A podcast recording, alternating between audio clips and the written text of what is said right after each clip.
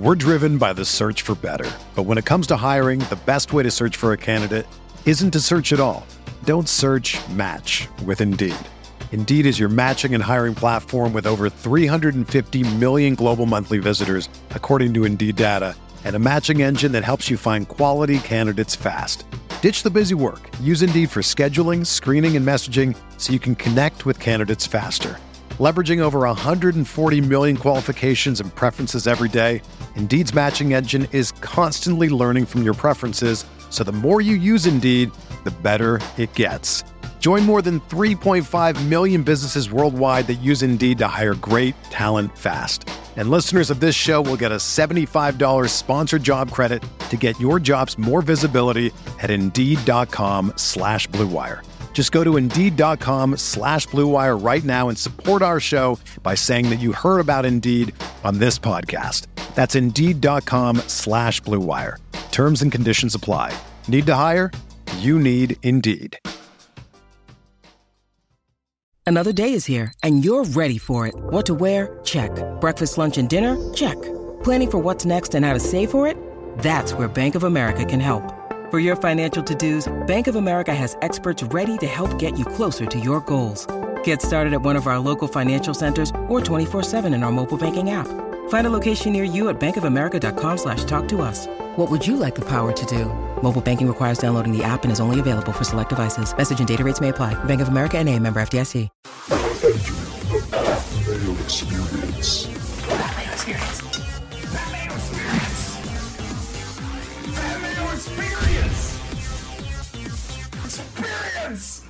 Welcome to the Pat Mayo Experience, Week 8 DraftKings picks and preview. If you want to play in the best tournament on DraftKings, look no further than the description of this video or podcast where you can get the link to the Pat Mayo Experience Open, $15 to play, 3 max entry, no rake. So there's $45,000 guaranteed in the prize pool this week. Let's fill it up. Let's make it bigger. Boom. If you're not playing it, you're an idiot. How about that? Just take that to the grave with you. Other ways, and maybe you can afford an entry if you get into the, one of the draws for 20 DK dollars, you can do that by smashing the like button to the episode, leaving your DraftKings handle in the comment section, telling me your favorite receiver in the $3,000 range this week on the DraftKings Week 8 main slate. That easy. Other ways to do so leave a review after subscribing to the Pat Mayo Experience audio podcast. Five stars, DraftKings handle, something you enjoy about the show. That and follow me on Instagram at the PME. You see a sports photo pop up or a sports video pop up. Give it a quick heart. Leave your DraftKings handle as a comment. Boom, you'll be in the draw for 20 DK bucks. Winners announced every Monday, 1 p.m. Eastern Time, live on the Pat Mayo Experience. So tune into that to see if you're a winner, or just try check your DraftKings account like Monday at 1:15 p.m. to see if you have an extra 20 bucks, because that means you probably won. The cheat sheet for the show will be available on Friday, close to when the injuries actually come in. I didn't feel like doing it twice, so I'll just put it out then. That easy. Colin Drew from dailyroto.com is joining me this week, coming off another $100,000 win. Must be nice. Oh, it was awesome. Uh, really lucky with the showdown stuff this year. Uh, you know, to to get not just one of those, but two of those. Uh, been a really fun ride. But hopefully, we can turn it on for the main slate this week. A really good slate. I think a lot of good high scoring games should be really fun from a tournament perspective on DraftKings. Yeah, you uh, have discouraged me from playing in showdown. By the way, you just gotta you gotta play. You just gotta follow the blueprint. You gotta You- create but- the sharp lineups. but you have the blueprint to win. So that means I'm not only competing for second, that you you play you like max out these tournaments. I, I'm going to lose to every single one of your lineups.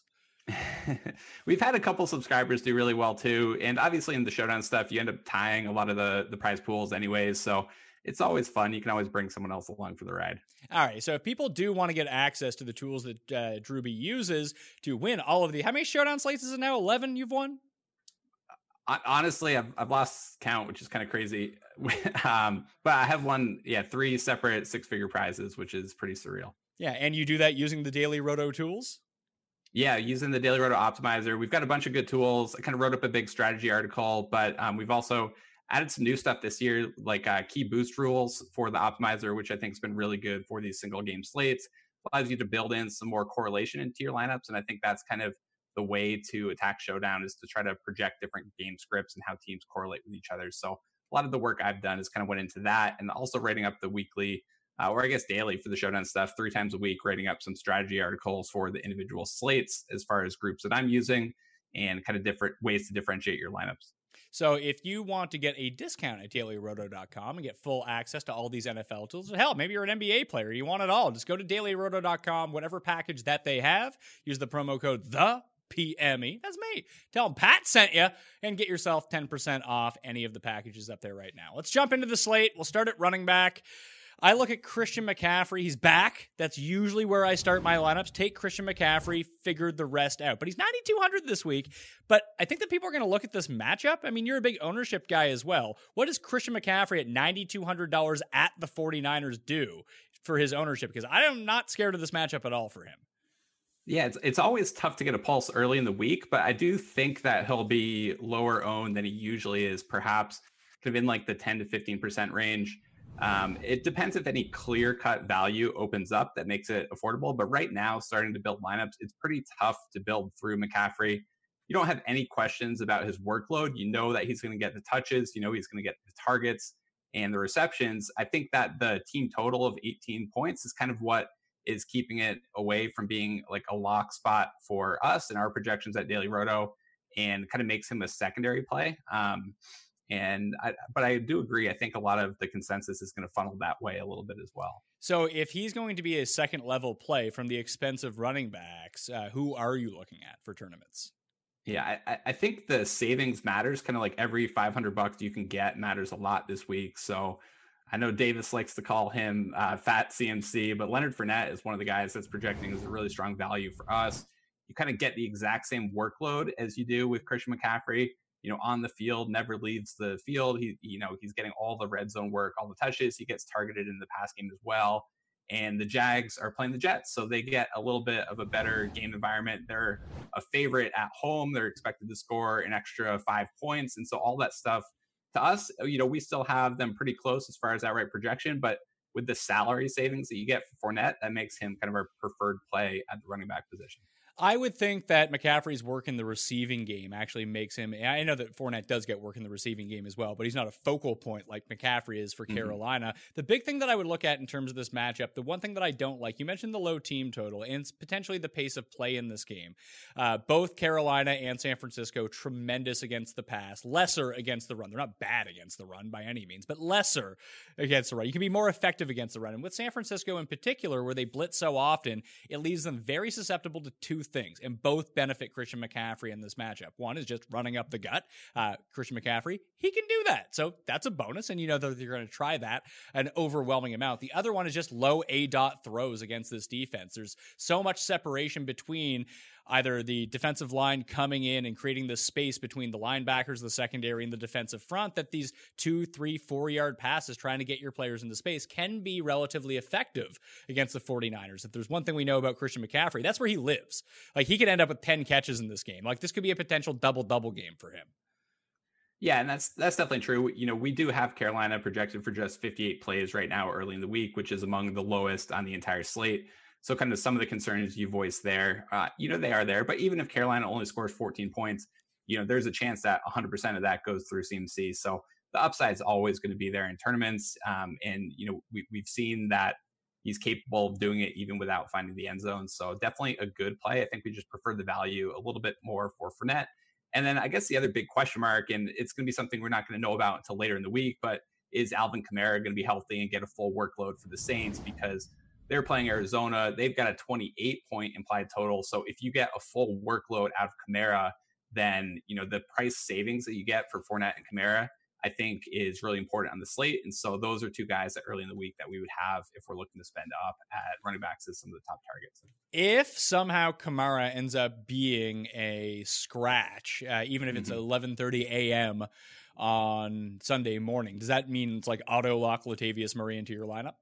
Yeah, so I was so frustrated last week because I I felt like I, I just never trust Sean Payton, and I felt like there was a chance that they would have like Dwayne Washington or you know Zach Zenner or somebody playing more of a role or Taysom Hill with the troll scores, and we saw some Taysom Hill trolling, but Latavius was just an absolute smash, and we had been kind of on him all week, and then I at the last second made the decision to kind of pull back my exposure on him. I played some Kerryon Johnson instead but I mean, Latavius got the full workload. Hardly anybody else saw the field. He was involved in the passing game, and at 5,800, I think that price would be absolutely a guy that if Kamara sits, you're definitely going to lock him into your lineups if David Johnson somehow can't go because the Cardinals signed Alfred Morris this week, no real big deal with Alfred Morris, and a lot of people are using this to be like, oh, David Johnson must be hurt. He must not be playing. But I mean, they don't have a third running back. They probably need one anyway. Could be for a bit of insurance. But if we somehow figure out that David Johnson is going to be out for this game with his injury, it doesn't seem like people will look at this matchup with Chase Edmonds and be like, this is fantastic. It's a bad matchup against the Saints. They haven't allowed a 100 yard rusher in like two years. But will people use them anyway? Because I think I would. yeah, it's it's kind of crazy, and I think there's a legitimate concern about David Johnson. It's not just Alfred Morris, but they actually just today signed Zach Zenner as well. So I mean, why would they be adding two backs to, to their team unless like maybe they're lingering concerns about DJ long term? And if Chase Edmonds is there, I definitely think the projection would be you know upwards of you know 15 plus DK points if you factor in you know 75% of the workload in the rushing game, plus you know four or five targets for him. Um, I guess the you know it would be more of a secondary play for me just because of the team total for them. Just not as much likelihood. They do spread the ball around so much in that offense that you know even though he's involved in the pass game, I think they had ten guys get targets last week and nobody saw more than five targets. So um, I think Chase Edmonds would be a really good value at 6,200. But if you were just to tell me that both Kamara, DJ, they're both out, then I would still prefer Latavius Murray over Chase. So if we go from Christian McCaffrey down to Derrick Henry, who is the last of the six thousand dollar players, that has your Gurleys, that has your Chris Carsons, Le'Veon Bell, Nick Chubb, and a bad matchup up against the Patriots. It's funny we all thought that Nick Chubb matchup against the Ravens was going to be super bad, and uh, it wasn't. Is this just a spot that it seems like there's like everyone's probably going to use Gurley because Cincinnati sucks against the run. So it seems like a lot of the ownership's going to gravitate towards the same same names this week, at least at the top end uh, of what we're looking at here at running back. Is there merit to using the Nick Chubbs or Le'Veon Bells or even Saquon Barkley's of the world here? Yeah, I, I think um, for Saquon specifically, I think there's always you know a, a guy who's kind of guaranteed to get 20 touches and all the goal line work. I think there's always some merit in tournaments to using them, um, but it's just hard when you have CMC right there as well. Um, as I think Le'Veon Bell is a guy I would also consider just for the same reasons. You know that the workload is going to be there. The price tag is pretty reasonable, and you know he's going to be involved in the passing game as well. Ownership will be down after everybody saw the Jets fail on national television, and so I think he would be a reasonable pivot off of those guys. He's a guy that's a, a positive value for us, not a smash value per se. Um, and Todd Gurley, I think you know we're probably low on him this week compared to the, the market in general. I don't think we have a ton of interest in playing him. Um, and that, you know, with Henderson kind of eating into the snap count a little bit and just wondering whether or not they'll manage Gurley, even if they do get ahead, whether or not they'll manage his kind of playing time a little bit, I think would make him a secondary play. We actually like Chris Carson quite a bit this week um, and like him over Todd Gurley kind of at the same price point. It's strange with Chris Carson. Just normally, I'm a huge fan, but if you look at how Atlanta's defense is structured, you can pass all over them, but they're incredibly difficult to run against. They're actually fourth in rushing DVOA, and we saw it with Gurley last week. He caught the touchdown. That's great. And we know Carson's going to be used in the receiving game. Gurley did absolutely nothing on the ground. I worry about that for Carson this week.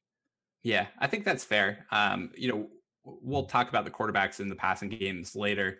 I do think Carson in tournaments is interesting because I think a lot of the ownership will funnel um, towards Russ Wilson, towards Tyler Lockett in that game. So it might set up the type of scenario where because Carson was you know not finding the end zone last week that his ownership is depressed, but you know that the the kind of carries and the the volume has been there for him over the past few weeks. Uh, Five thousand dollar running backs. Austin Ekeler comes in at fifty nine hundred dollars. He's followed down the list: Latavius, Josh Jacobs, Philip Lindsay, Devonta Freeman, Royce Freeman, Melvin Gordon, Malcolm Brown. I don't have a whole lot of love for any of these guys. There was just one Denver running back. I would love that guy against the Colts, but I don't want to spend at least fifty five hundred dollars to find out which one it is. Yeah, I think I agree with you there. Um, right now, I think the one guy I have a little bit of interest in is Devonta Freeman in that game with you know, one of the highest game totals on the entire slate between Atlanta and Seattle. And with Ito Smith going down last week, I know Freeman got ejected, but like he'll be back this week. It's it's him and Brian Hill, and so Freeman should be involved in the passing game with Sanu out. You know, he's been involved a little bit throughout the course of the year, and then the workload as far as running isn't a concern there. So I think 5,500 is a pretty attractive price tag for Devonta Freeman, kind of at that $5,500 price point. prefer him to both of the Broncos backs. Just think his workload is a little bit safer than both Lindsay and Freeman. Out of the guys Lindsay there, and Royce, yeah, but like if Latavius Murray is available with no Alvin Kamara, he's the play. But other than that, I Mhm. think of all the five thousand dollar guys, I'd either look at Tevin Coleman at five thousand dollars, or frankly Austin Ekeler at fifty nine hundred dollars. Like eventually the Chargers are going to clue in that he's their better back. And he's already still scoring a bunch of fantasy points anyway. That if he just got the timeshare back and got a few more touches on the ground, maybe a goal line touch, this price is too low for peak Austin Ekeler, which I know that we don't have right now. But is this price still too low for 80% Austin Ekeler from what we saw in like week one, week two? I think it might be. Yeah, I mean the matchup's definitely concerning. The team total for the Chargers is definitely concerning at 18. Um, but it's also the same exact thing that was kind of scaring us off of Latavius last week too. So um, I think there is some merit there. It's just the the concern about the split with Gordon until we see that they're ready to move on and give him, you know, a much bigger workload than than Melvin. I think it's tough there. Uh, the two guys I think at the lower end of the 5,000 range that are pretty interesting. And it, a lot of it will end up being news related a little bit. But if Rex Burkhead's out again, I think both Sony Michel and James White are pretty interesting plays for tournaments. The Patriots obviously have a really high team total against the Browns. You know that if the game is close, that White's going to be getting his, you know, eight, nine targets. Hasn't found the end zone, but if he does, he can return va- value there. And then Sony Michel, obviously the the yardage wasn't there on Monday night, but the touchdowns were. Uh, he did get banged up late in that game. I haven't seen practice reports yet this week. So I'll be kind of trying to monitor that between Michel, Burkhead, and then James White because I do think you know New England's going to put points on the board, and the the price tags there are pretty favorable. I kind of worry about the New England offense this week. I think the defense can probably end up winning this game against the Browns, but the Browns are returning, you know, their two best members of the secondary, so maybe they can actually stop the pass or limit the pass a little bit. But I kind of see this game Brady wise going a lot how it did against the Bills. Like there's one thing the Browns can do, it's get to the quarterback. And if you start rattling Brady, that would probably lead me to believe it's more of a James White game than anything. Yeah, or or yeah, James White, or they're they're trying to run the ball and you know take some of the pressure and use play action or whatever to to alleviate the pressure on Brady. So I think you can argue kind of both Patriots backs until your head turns blue. Um, but I mean, the White has been so consistent as far as the target volume this year. He just hasn't had the upside games that we did see last year, scoring a couple different you know multi touchdown games. So um, I don't know. I mean, Vegas has him to score 28 points. I mean, maybe the Patriots D can keep it up. Maybe you you give them a touchdown, but that's still you know three more to try to account for. And I, I think Michel and White are pretty good candidates. That's going to change if Burkhead's back and all three are active. Then it's much more of a timeshare than it has been. And so I guess I would pull my foot off the gas a little bit there. Okay, here becomes the problem with week eight DraftKings at running back. You go down $100 from Tevin Coleman at 4900 You have Ty Johnson. And then there's no one after that, it seems. Yeah, I, I definitely agree. Um, I was curious to get your takes on Ty Johnson. Uh, I know, I mean, obviously with the injury to Kerryon Johnson, people are trying to figure out, you know, they only had three running backs active last week. So he immediately stepped into kind of all the snap count, all the, you know, two thirds of the Russian workload and was kind of equally targeted in the passing game. That would be a really good profile for a $4,900 back with a 28 point total. But they do have Tra Carson who they can activate. And then they've also activated Perkins off the practice squad. So if they've got four running backs active, I feel like the concerns about his market share of rush attempts are there. And that would make it, you know, something that maybe I'm a little bit gun shy on as far as pulling the trigger the first week.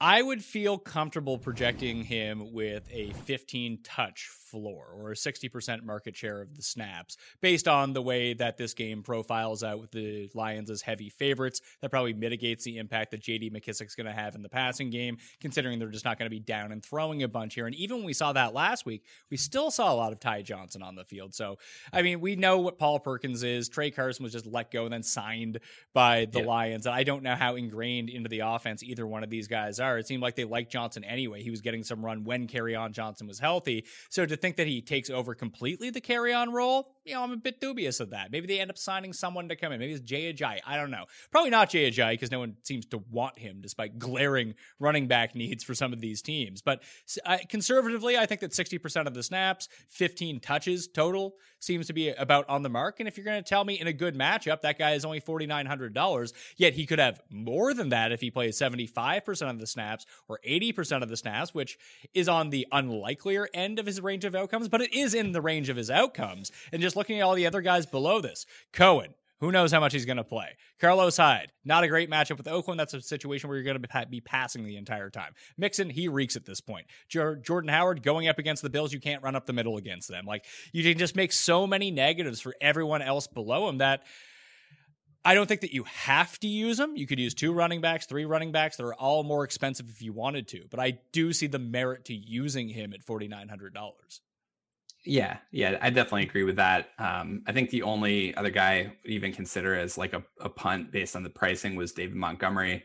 Um, he lost a lot of work to Tarik Cohen last week, but if the Bears are able to play from ahead, uh, if they're able to run the ball more than they did last week, then perhaps that is a situation where we see a little bit more of Montgomery. But um, I think the biggest decision for me all week will just be trying to decide between one of the Patriots backs or Ty Johnson. And ownership can help dictate that a little bit, but I usually care less about ownership at the running back position compared to really any of the other positions out there. Probably quarterback and running back. I think ownership matters the least to me. So um, trying to decide between those two Patriots backs and Ty Johnson, I think is going to be important.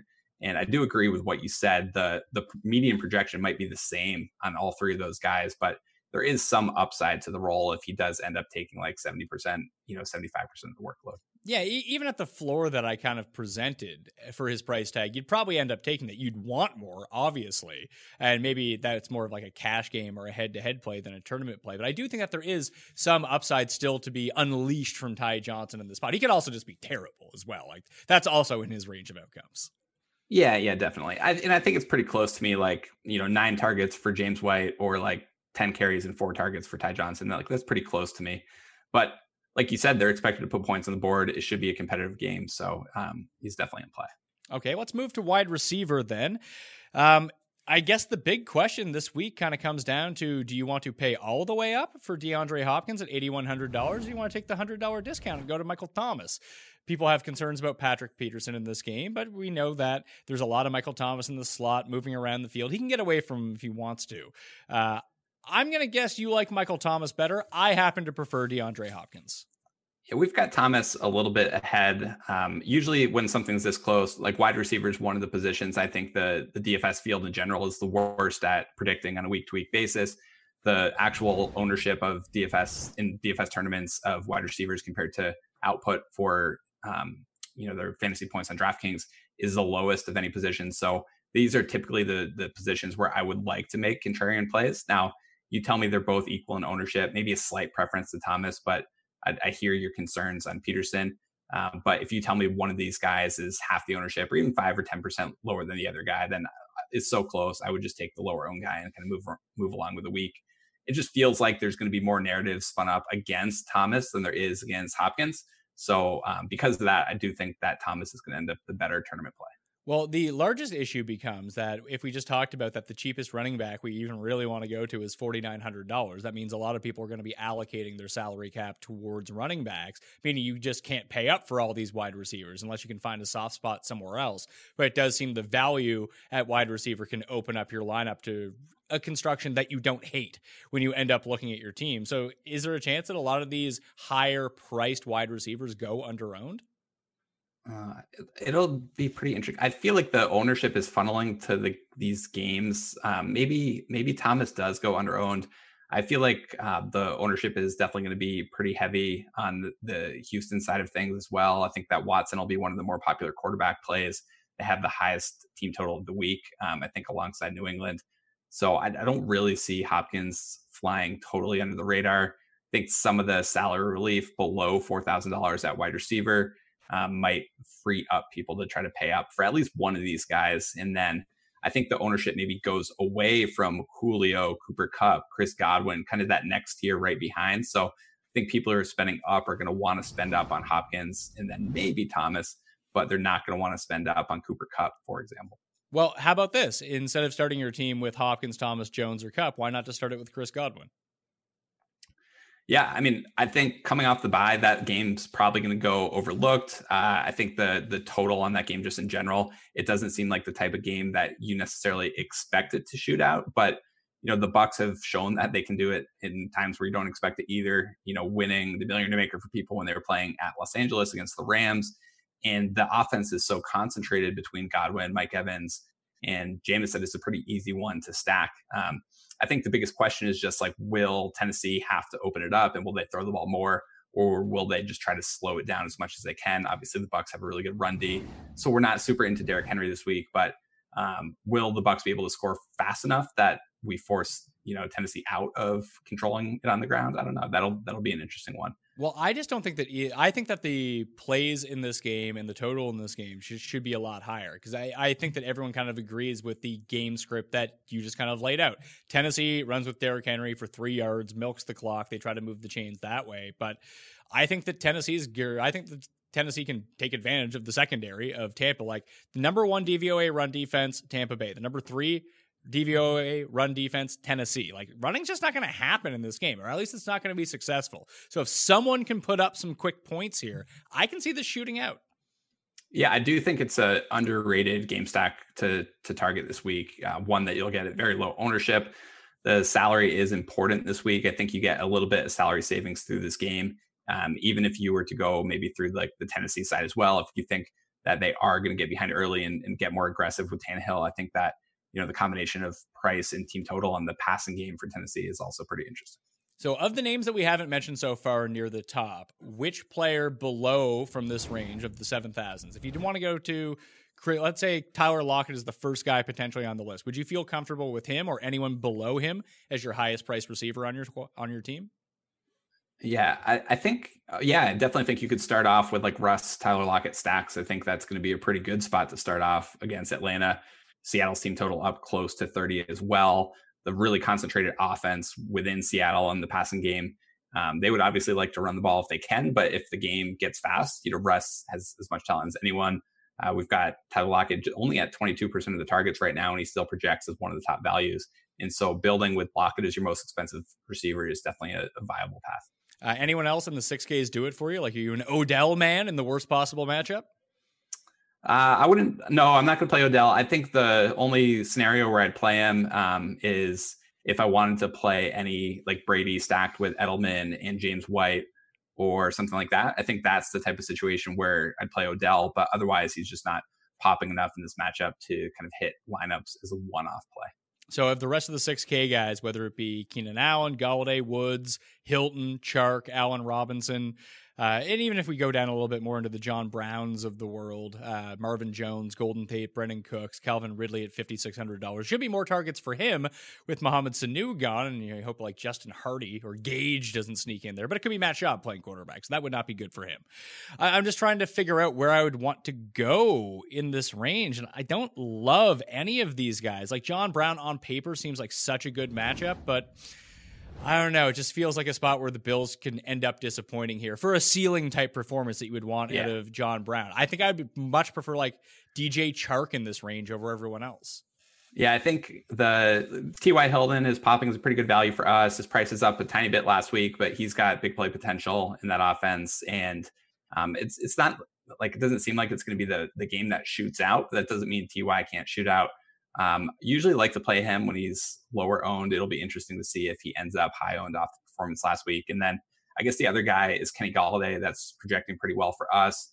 I guess, you know, we, we talk about Ty Johnson potentially trying to pivot off of that game. One way to do that would be assuming that the Lions aren't going to be able to effectively run the ball. They have to go to the air more. Marvin Jones with the huge week last week. Maybe it's Golladay's turn. Maybe it's Hockenson's turn. But they're like Detroit's expected to put points on the board. So for lineups where you're not attacking the Detroit running game, I think that going to the passing game and going to Golladay is a good play. So the two stacks that I like the most, I've kind of already mentioned. The Texan stack, uh, you probably bring it back with Waller. That'd be my case, unless Tyrell Williams is somehow active for this game. I don't mm think that he's going to be. But what does that do? Because uh, right now, Daily Roto, you guys haven't projected as being out, or he's just like the worst possible player of all time. One of the two. I'm gonna guess that it's a by the big red next to his name probably not in the system right now and not being factored in. Let's say he can go here. The Texans don't have a great secondary. You know that Derek Carr is going to have to be throwing. Like, if he is somehow active, we know that the ball goes to him. Could you make a case for a Carr Williams Waller stack and then bring it back with one of the Texans guys? I think you could because I mean we've talked repeatedly. There aren't that many clear sources of salary relief on the slate. So paying it, you know, the old school DraftKings way was to pay down at quarterback, pay up at other positions. Tannehill, we kind of talked about maybe having some value in that game. I think Carr is the other guy that you know potentially could have that value. Right now, like there's just not enough attractive pieces in the passing game outside of Waller. But if Williams is there, then you know those two guys earlier in the season were taking up the lion's share of the targets. And so I think it would, you know, it might hurt Waller a little bit, but he'd still be, you know, one of the top three tight ends on the slate. And it would open up Carr to be a more attractive double stack. So I think, you know, probably a, a stack that I would avoid in three max. But if I was building like 20 teams, you might want to mix in like one of those. Uh, so I think this entire range, outside of maybe Courtland Sutton, who everyone's just really going to like without Emmanuel Sanders around at 5,300 bucks, uh, is probably a situation that everyone just comes in with low ownership. But you have guys in this range that are pretty good with decent matchups too, like Alshon, not Alshon, sorry, Tyler Boyd against the Rams. I mean, he saw 14 targets last week, only came away with four of them, but still, that market share is very, very good. DK Metcalf against Atlanta, we talked about hard to run on Atlanta. You can pass all over them. That makes a lot of sense to me. And I really like Robby Anderson against Jacksonville. Uh, I like this Jets offense in a rebound spot this week. And I think you can do it both on the ground and through the air against Jacksonville at this point. If they can just have a modicum of pass protection for Sam Darnold. And with Robby Anderson, he's sort of one of my favorite tournament guys, this prototype of receiver, very Will Fuller s. That, yeah, he's going to put up some horrendous games, but it only takes three catches with him to break the slate. Yeah, so you kind of nailed some of the guys I think that are values for us. Boyd and DK Metcalf are two of the guys that pop as really good values. Um, one of the things when I build multiple lineups for tournaments, if I build like a set of 150, we have a volatility setting in the optimizer that lets you use kind of a higher range of outcomes for players in your MME runs. I think Boyd, I mean, he saw 14 targets last week. He also saw that three weeks ago. So um, he's more of a PPR guy, like typically less of a big play deep threat. So maybe his range of outcomes is a little more narrow. But I think with that target volume in a game that they're supposed to be behind, you know, they're going to be passing. It doesn't take a lot of efficiency for him to put up like a, a eight for 60 outcome. And, you know, if you find your way into the end zone, then it's a pretty good payoff for that salary. DK Metcalf's been heavily targeted in the red zone for the Seahawks and Russ Wilson. They're expected to score a ton. I do feel like the ceiling on Metcalf might be a tiny bit higher than Boyd, but Boyd has a, a reasonable floor. Then the other guy, I think, as you move kind of transition down, you talked about wanting to stills. Give me all the stills.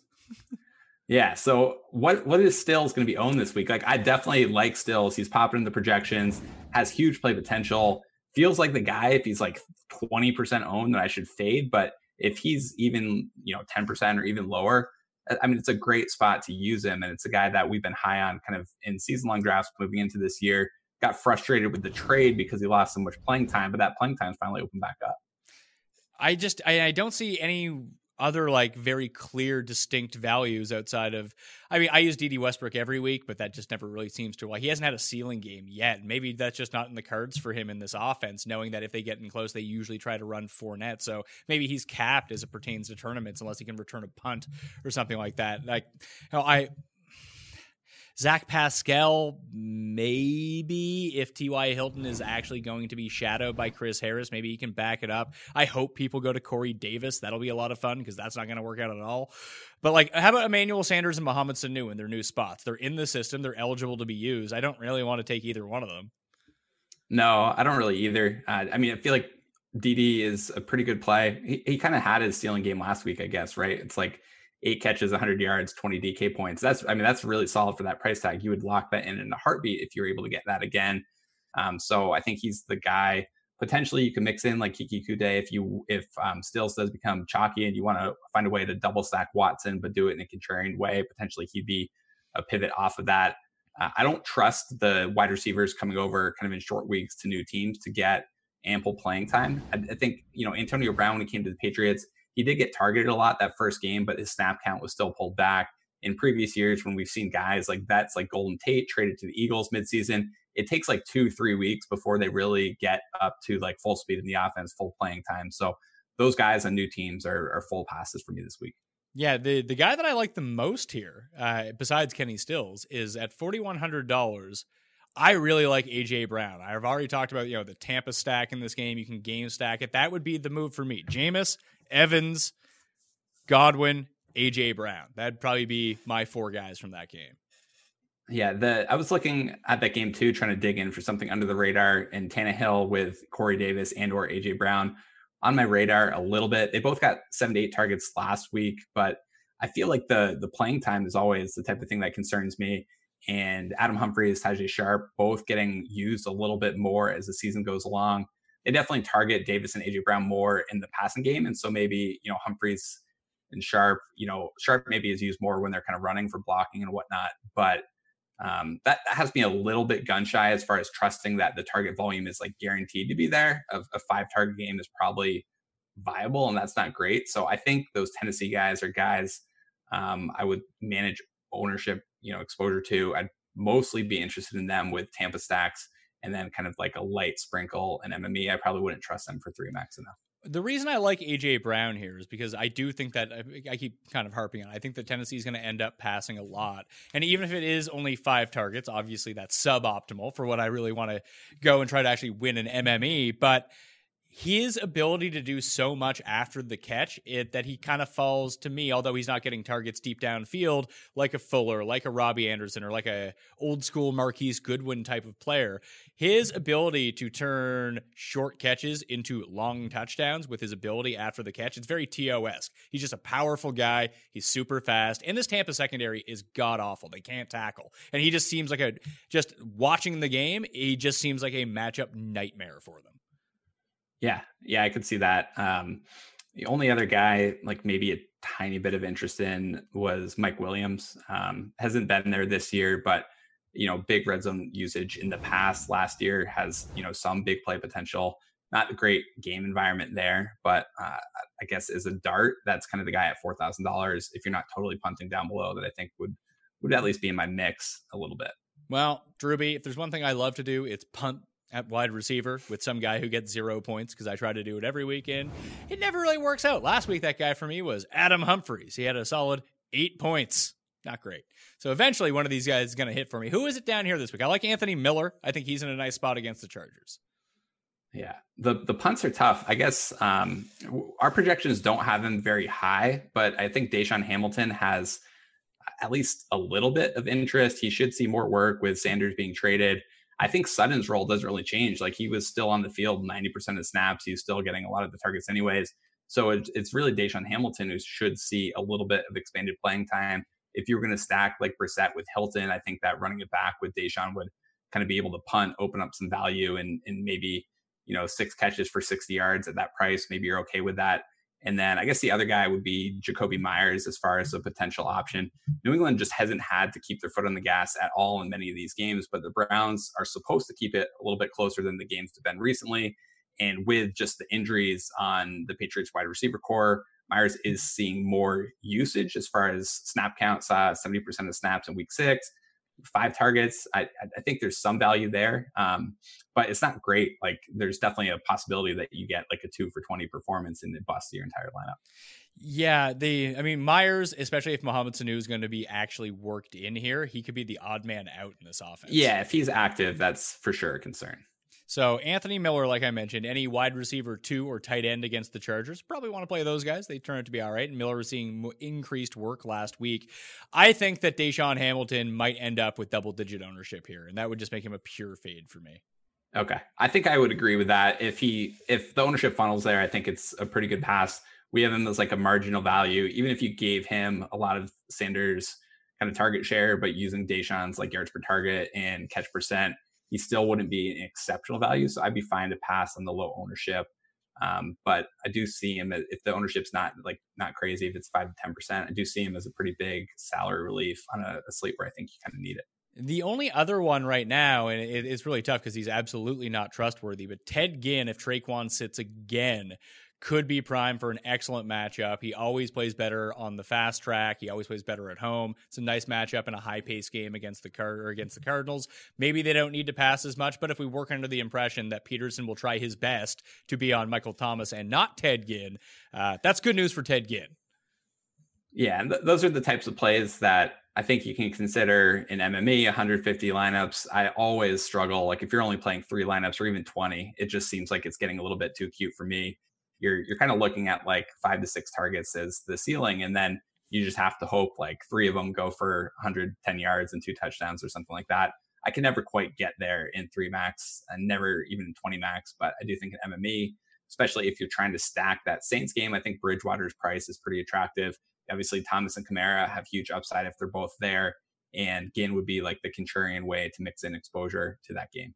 Yeah, well, once we get to tight ends, depending on the injury report, a Saints tight end could end up with a whole lot of ownership this week. It might be a nice idea to get off them and get on to Ted Ginn potentially if that's the case. The problem is if we talk about like you couldn't get there even in a 20 max, definitely not in a 3 max, you'd have to play 150 lineups. I'm not going to mm-hmm. play 150 lineups. I'll probably play 3 lineups this week and just play a lot of these 3 maxes and try to construct my team that way. That means based on the way that we've t- talked so far is that I don't have the ability to really pay up for a receiver then. Yeah, I mean, I think you could fit the, you know, if you wanted to fit in like the Watson, Stills, Hopkins stack with uh, bring it back with either Tyrell or Waller. I think you can fit that type of stuff in without going too far off the board, especially if you're willing to gamble on some of these uh, punt defensive teams. Now that DraftKings has changed the D pricing so much, it gives you some some interesting value.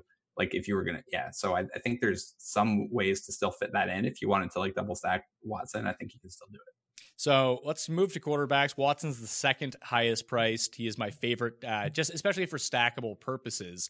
Uh, do you make any lineups that don't have correlation with quarterbacks, receivers, or tight ends? No, not really. Um, I, I, guess the the one exception I feel like this year has started to become one a little bit. Uh, Lamar Jackson. Uh, sometimes I use the key boost rules when making lineups with him, where I'm just like boosting the receivers for him. I mean, he's more or less generating a lot of his upside with his legs. And then you've got the tight end connection, but it's been hard to stack him beyond that when Hollywood Brown's been out. So Jackson is a guy I consider single stacking. For the most part, I'm trying to game stack. I'm trying to double stack my quarterbacks. Um, I think Watson is unique. I think you could double stack Watson if you wanted.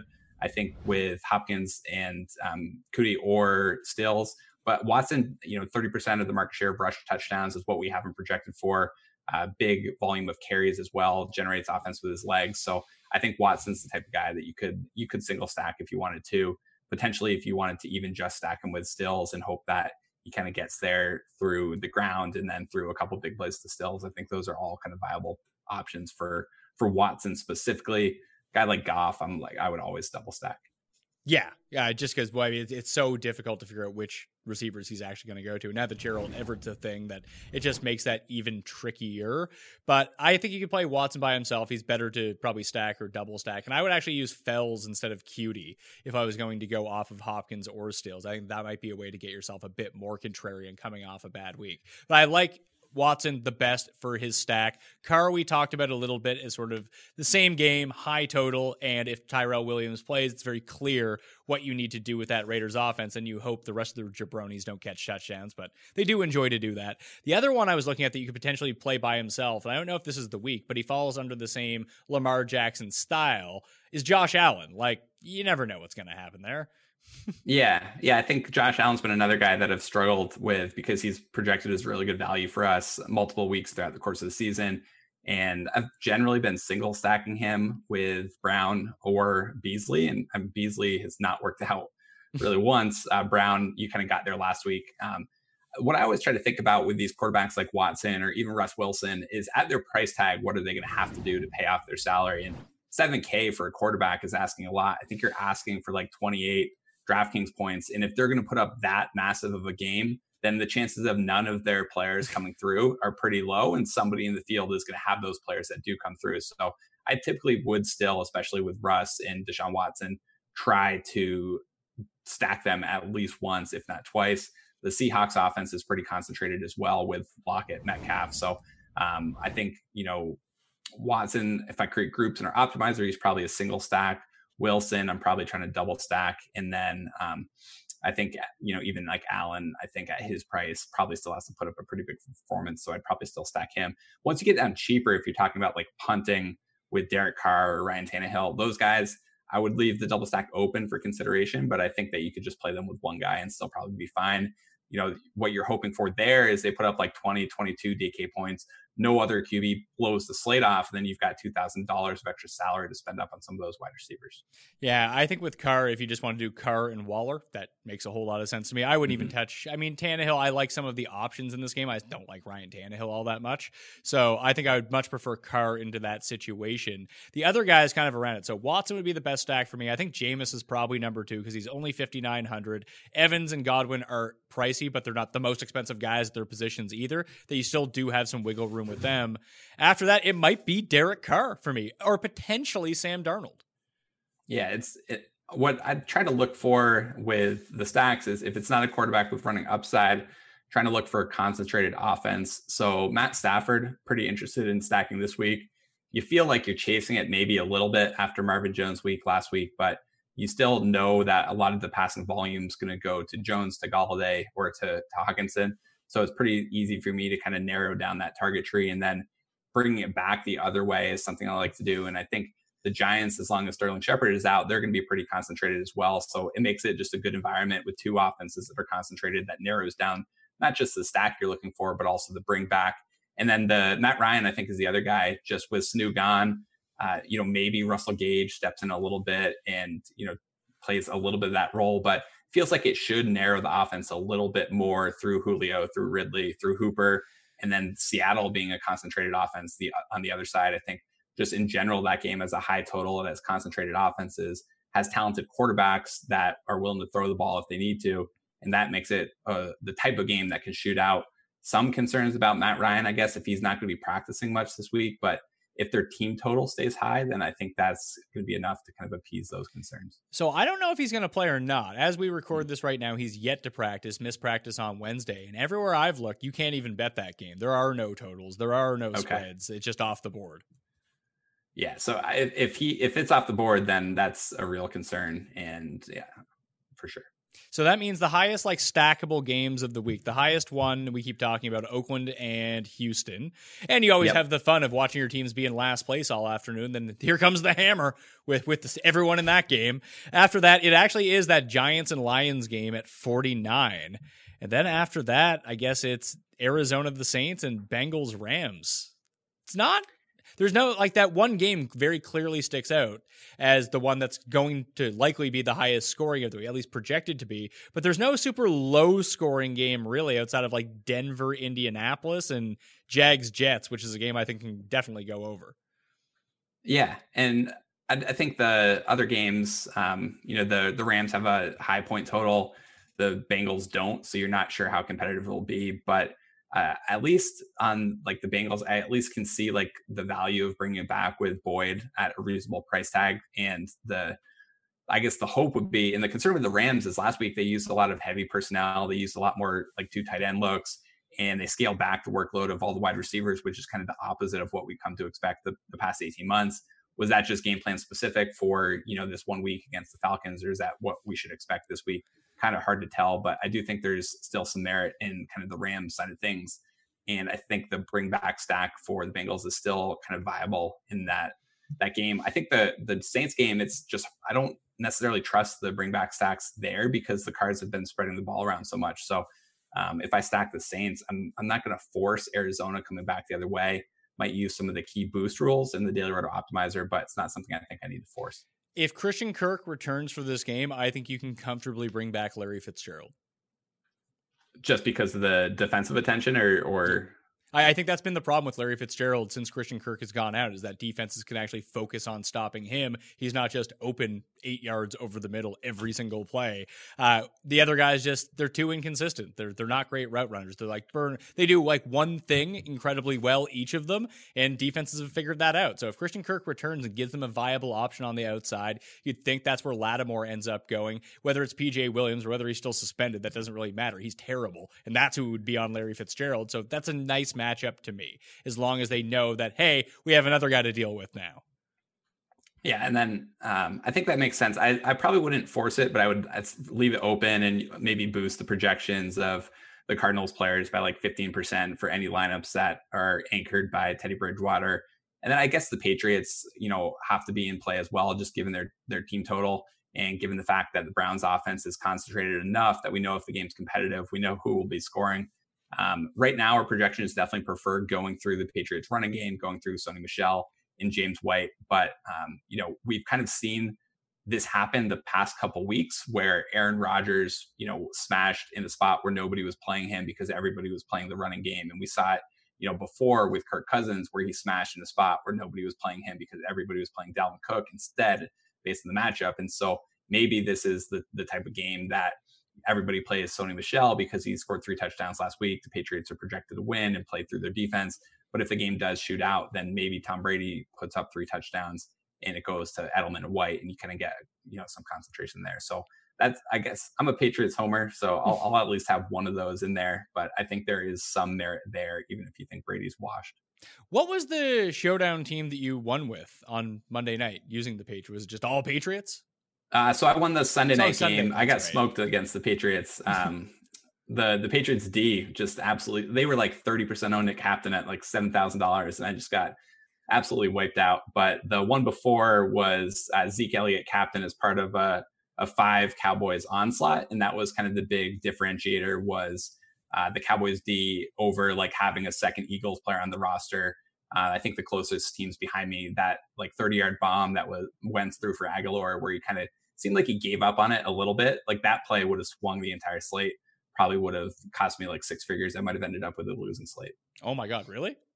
Yeah, yeah. I mean, just one catch. Like there are teams that are you know three, four points behind you. One catch for thirty yards, and it's just massive. Like the earlier slate this year that I won with the the Bucs Panthers game with the Chris Godwin kind of captain game and the CMC kind of letdown spot against the Bucs. That one uh, to close out the game, the Bucs had the ball on their own like two yard line. So Jameis Winston ran a QB sneak to close out the game if they had handed it to Peyton Barber and he gets two yards there, not even joking, two yards, and that would have been a six figure swing. Oh like God. every play just matters so much in showdown. It's crazy. That is. I mean, maybe Agholor was one of the people that you tied with. That's why he didn't try to catch the ball. Yeah, yeah. I mean, it's like gives you heart palpitations sweating it. Uh, so if we move to tight end, Kittle is the most expensive. I don't think there's going to be much ownership at all on him. That could be if you have the salary cap room, which you probably won't. I could see that as a contrarian move. I'm just all in on Darren Waller. Just use Darren Waller. Use this as a spot to pay up. Like I like him better than Hooper. I like him better than Engram, Ertz, and Hunter Henry and Kittle this week. This is the spot for him. It's a great spot for him. Um, I was on Waller last week. Uh, Me too. Just as a One thing I got right. nice. It's a nice pivot. Like everyone was on Engram last week. Um, I think Waller's in a great spot. That could be the chalkiest game stack, and the chalkiest way to do it would for sure be to bring it back with Darren Waller, especially if Tyrell Williams is out. So the positions I usually try to pivot at, even in three max, are wide receiver. Try to find a pivot there, tight end, and doing that either within the game stack that I like, or uh, doing it as like the one-off play that kind of rounds out the wide receiver core or the tight end core. So I think tight end, like in the three max, if I'm stacking the game, I definitely want Waller in there. But if I'm avoiding that game with the rest of my roster, then perhaps Evan Engram, you know, kind of reversing the the ownership funnel of last week. Maybe the ownership reverses. You get him at half the ownership of Waller. They're both in pretty good matchups. They're both pretty talented, and so you just kind of hope for the upside game. And when you're right, at least you're competing against fewer lineups. Hooper could end up with lower ownership solely because we might not know this Matt Ryan situation until yeah. later on in the week. If Ryan plays, obviously you'd want to play Austin Hooper. Below that, whether it's Henry, Everett, I mean, if Jared Cook is active, everyone's going to use him. I suggest not using Jared Cook. Yeah, I, I, I don't think I would be in love with Jared Cook either. Um, just hasn't had kind of consistent pass game usage, and like I just, I mean, I, I don't trust Sean Payton. It's hard to trust that offense outside of like knowing Bridgewater, Michael Thomas, and you know if Kamara is active, Kamara, otherwise Latavius. Um, so Cook, would, I'd be off if people are on it for the flowchart narrative. Great, um, I'm, I'm happy to kind of pivot elsewhere. Yeah, you can probably even still just use Josh Hill in that situation anyway. If Jared Cook is in line to have a really good game, he'll score like minus two points. That's what he does. yeah, totally. Yeah. Yeah, he's got like two good games in him all season, and it's usually when he's two percent owned, and then people kind of chase it the next week at 20% and he'll put up two points. Delanie Walker's in a situation where he may not play this week. Would that have you on Jonnu Smith at all, who played 83% of the Titan snaps last week? I, I, don't think so. I actually haven't thought about that one very much, but um, I'm not sure the passing volume is going to just. I don't know if the Titans don't want to pass that much, and then they've got those four wide receivers. So I probably would sit out on, you know, even if Delanie Walker's out, probably sit out there. if Jared Cook sits and misses his second week, how popular does Josh Hill actually become at thirty two hundred dollars? I don't know. Do you think? Do you It's think a- he becomes popular? It's a narrative. Yeah. Um, what was well? What was? I guess I don't have the information in front of me. Do you remember what Eifert was that one week? Thirty five hundred bucks. Do you remember what his ownership was? I don't know what his owner. It was it was incredibly high. Okay.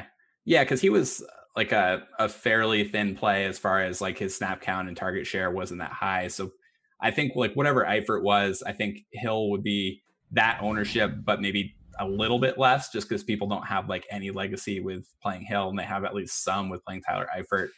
Hill, Um, Hill would actually be in a better spot, I think. Played almost 70% of the offensive snaps last week. But then, if it gets into a situation like that, it's exactly what happened when Rhett Ellison scored the touchdown. That definitely means Dan Arnold is now scoring a touchdown. Yeah, or you you got Taysom Hill in there. There's just so many ways for the Saints to just so many ways for the Saints to troll you. Um, I guess the the other guy I like a lot, maybe a little bit of bias here because he was on that 100k showdown lineup, but I think Dallas Goedert is in play this week, $2,800, almost the minimum price. And the last four weeks, he's been playing on 70% of the snaps for the Eagles as well. It's not the best matchup in the world, but with that price tag, you don't need a ton to pay it off. Um, you just kind of are hoping that the other popular tight ends in the slate don't go nuts. And as long as, you know, they're going like seven for 70 without a touchdown, then Godair can get, you know, close to that at, you know, half the price, free up the rest of your roster. And I think he's priced like a back tight end, but he's playing more like a complementary piece of the offense, a wide receiver three, than he is playing like a stone backup tight end, at least for the past four weeks. His long term usage was lower, but he was battling injury earlier in the season. He kind of missed the game against the Falcons. So I'm willing to bank on his usage being more what it's been the past three to four weeks than what it's been over the course of the season. I, I like your French pronunciation of Goddard. Goodale. I like that. I was I meant to warn you before the show that I was going to botch at least like two to three names. yeah, badly. but I, I have Leone on all the time who can't say Delaney properly, which is pretty funny to me. So maybe it's a thing. I, I just assumed you were just you know, playing to the crowd with French Foster pronunciation. Moreau, Uh, the, the island of? Uh, you got to watch out for him stealing all my Waller touchdowns. Eric Ebron. I like Ebron this week. Yeah, I was frustrated. My best team last week had um, Brissett, which was a great contrarian pick with with Hilton, who was pretty chalky. But I, I went with Doyle instead of Ebron, and so that ended up costing me a good bit just because Ebron found the end zone. I think like if you're going to pay down, even if Cook misses the week, I'd still rather have Ebron than Josh Hill. So that could be a situation where I end up on him. And then there's three guys right in the middle in the like mid three thousand dollar range. Herndon, if he's back, Hockenson, who just keeps dropping touchdowns, but he's going to be the guy that no one uses from that Lions stack. And then Darren Fells, who people liked last week at a cheap price, didn't do anything, but just kind of got phased out. If you think there's a lot of points in this game, I could see him coming down with something. Yeah, I think I think we're fairly into Hockenson this week. Definitely into him with Lion stacks. Um, out of that group, kind of the guy that I I trust the most um, early in the week, and I think you could play him as a one-off or as a part of those stacks. So I always like that too. I usually end up with more exposure to guys like that. Let's talk defenses. All right. How about this team? I hear they're good. The Patriots defense. Can you find salary cap for them? It's I mean it's wild, right? But I, I, it's just so hard to find salary cap for them, and there's not enough clear value this week. I think DK did a really good job with with most of the pricing. Even the guys like Chase Edmonds, if it opens up, he's at least priced competitively. Latavius is going to be like a, a play again this week, but he's at least priced competitively if he opens up as a play. So I think it's too much to get up to the Patriots defense. I don't think you can spend 4,500. Um, but I mean, it's crazy how big of a smash they've been so far. Yeah, Their it, it's, schedule's been cake though. it, it has been. And I mean, this is another cake the matchup versus yeah. b- the guy who's second in the league in interceptions with a terrible offensive line. That should theoretically translate into fantasy points. You'd think, like, if I make the room to pay for Christian McCaffrey every week, maybe I should just make the room to pay for the Patriots D every week. Yeah, it's. It, I mean, it would be a printing press so far. That's for sure. I mean, you're talking to the guy who's been fading them in single game contests. So The the issue becomes that if you don't pay up for a high end running back, you don't get the savings anywhere else at running back. You can kind of do that at defense because defense is far more random than running back is. So the guy, the ones that I like here, I think that people might instead of using the Patriots, they'll save the money and take the Rams. I'll pass on that too. I love the Saints at thirty five hundred dollars, and I really like the Seahawks at twenty eight. Uh, Seahawks are going to be. I mean, contingent on the Matt Ryan news. I think for me, but I can see why you're interested in going that way. Um, even even so, just because of the plays and the pressure. I think the Jags are the best defense that we have rated at the twenty nine hundred dollar price point. Um, it, it feels like you're. I mean, you're chasing the seeing ghost game, but at the same time, like you're you're playing a defense against the quarterback that was seeing ghosts last week. So feel feel okay about that. I think they'll be the the popular defense of the week, um, unless Matt Ryan sits, in which case probably splits exposure between the Jags and the Seahawks. Hmm. Uh, the two cheapos that I like. I don't know about the Jags D. I'm not going to lie to you. This feels like a Jets rebound spot. All those teams that got embarrassed on prime time last week, it feels like they all kind of bounce back a little bit. I like the Bucs at twenty five hundred dollars because I think they'll face more pass volume from Ryan Tannehill yep. uh, than normally expected, and that is actually the worst offensive line of football. They've given up the most sacks so far, and Tannehill sucks. That also helps. Then the Chargers, who all ha- might have Melvin Ingram back, and the Bears' offensive line also not very good. And I heard this about Mitch Trubisky; he sucks. Yeah, I, I agree with you. Those are great min priced or close to min priced defensive options we're talking and like about how we fit in all these players. And when I was running the optimal lineups, um, I was getting you know some exposure to the Jags, Seahawks, and then both the Bucs and Chargers. I think at those prices are, are there. You're basically hoping that either something fluky happens in those games and they can break the slate, or that no other defense that's expensive does you know score a touchdown or generate a shutout and a touchdown. And I mean, you get six to eight points from them, and that's pretty good for that spot. Move along with your day. I guess the last one I'd throw into the mix, they always seem to project pretty well, despite um, when when like people are facing this team, despite the fact that they always have a high total, and that's the Raiders against the Texans. And it was the same thing for the Colts last week, and the Colts defense was able to put up a pretty reasonable score against put, Sean Watson because they put up nine. They gave up some sacks. Yeah, and that's that's nice. If I can get six points from a, a fifteen hundred dollar Raiders defense, I'm pretty happy with that. So I know they might get dummied and they might give up 28 points or whatever. Um, but at least I've saved a ton of salary to put up like my two or three points for my my defense opposed to spending 3,500. So I like punting all the way down to the Raiders as kind of the last defensive option. I just wish they had a better pass rush, and that was the one thing I liked about the Colts is that they can actually get to the quarterback, where the Raiders just can't really seem to do it. Yeah, yeah. I mean, you know, just kind of hoping like some of the even if they don't, that some of the design runs or whatever, Watson doesn't get back to the goal line, some of the scrambles, whatnot. Um, I agree, it's a, a little bit thin, but at least at least like at least you're not spending any money for that. This is true. All right, Colin Drew, tell everyone again about the Daily Roto product and how successful you've been. I think it's a very good selling point. I'm not going to lie to you. Yeah, I mean, it's always hard touting success. I would say we try to educate our subscribers as much as we can. So with the showdown stuff, it was an area I saw a lot of success. Try to write up a big strategy piece to help our subscribers understand how I play showdown and be able to play and think through things on their own. So if you if you want to join us for the NFL season, that's awesome. I know Drew and Mike and everybody are really busy this week with the start of the NBA. That's probably the sport that Daily Roto was the best known for um, coming into this year, and so I know we're all really excited about the NBA product. It's not something that I personally play, but uh, I know that they're hard at work for that. Really excited for the season to start. Obviously, you can drop the code the PME to save 10% on any of our packages, and it, it should be a really fun year. But we got more showdown slates, so no NBA for me. All right, I'm Pat Mayo. You can follow me at the PME, Twitter, Instagram, where there's a giveaway, and the Facebooks. The cheat sheet will be up on Friday. I recommend everyone go check out Tuesday or Wednesday morning show with Feinberg and Cust. Probably the best show we've done all year. So if you want a good laugh and see two people who are really sad, that's really going to be up your alley because that's basically all it is the entire time. Other than that, subscribe to the audio podcast, like the video, do all the fun stuff that I ask you to do every week, and that'll do it for me. I'm Pat Mayo. Good luck in week eight. I'll see you next time. Pat Mayo experience! Experience!